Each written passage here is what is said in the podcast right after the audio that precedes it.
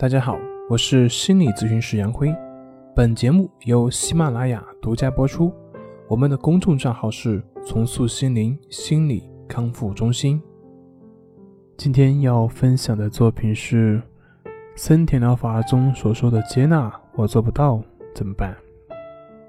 在我们之前的一些文章中有专门介绍过关于森田疗法。那么有很多人留言说，森田疗法都知道，但是。就是做不到，在出现症状的时候没办法去做到顺其自然。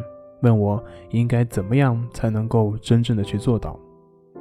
的确，森田正马所讲的对于症状的接纳，做到顺其自然。可是我们在症状出现的时候，那个时候的痛苦确实不是我们一般人所能够理解的。所在的这个时候呢，你要去做到接纳症状。就做到顺其自然，确实是非常困难的。这也就是为什么很多患者知道顺其自然，但是在生活实践中却是很难做到的原因所在。对于森田的理论是写的非常好，可是好的理论呢，需要结合一套非常具体以及可操作性的方法，就像我们打篮球一样，教练会不断的跟你说。要攻其不备，你要注意防守，要注意声东击西，等等等等。说是这么说，但是怎么样才能做到攻其不备？怎么样才能做到声东击西？这才是真正的问题。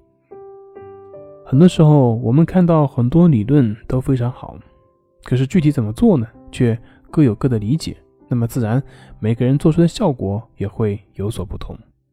那我们具体讲，怎么样才能够做到森田疗法的顺其自然呢？我们看看森田他对于顺其自然的解释，日文的解释是什么呢？直译过来就是原封不动，保持原样。怎么叫做原封不动，保持原样呢？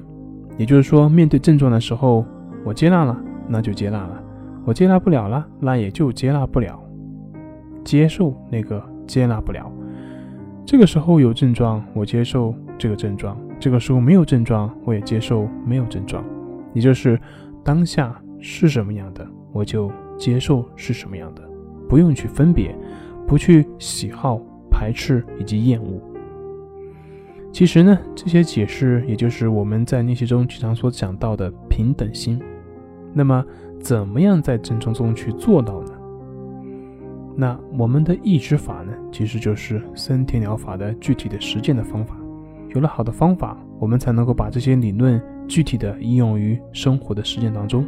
那么关于抑制法的内容，我在这里就不多讲，在我们的官网以及很多文章中都会有讲到，大家可以去网上搜索，或者可以添加我们的公众号，然后了解关于抑制法的内容。好了，那么今天的分享就到这里，咱们下回再见。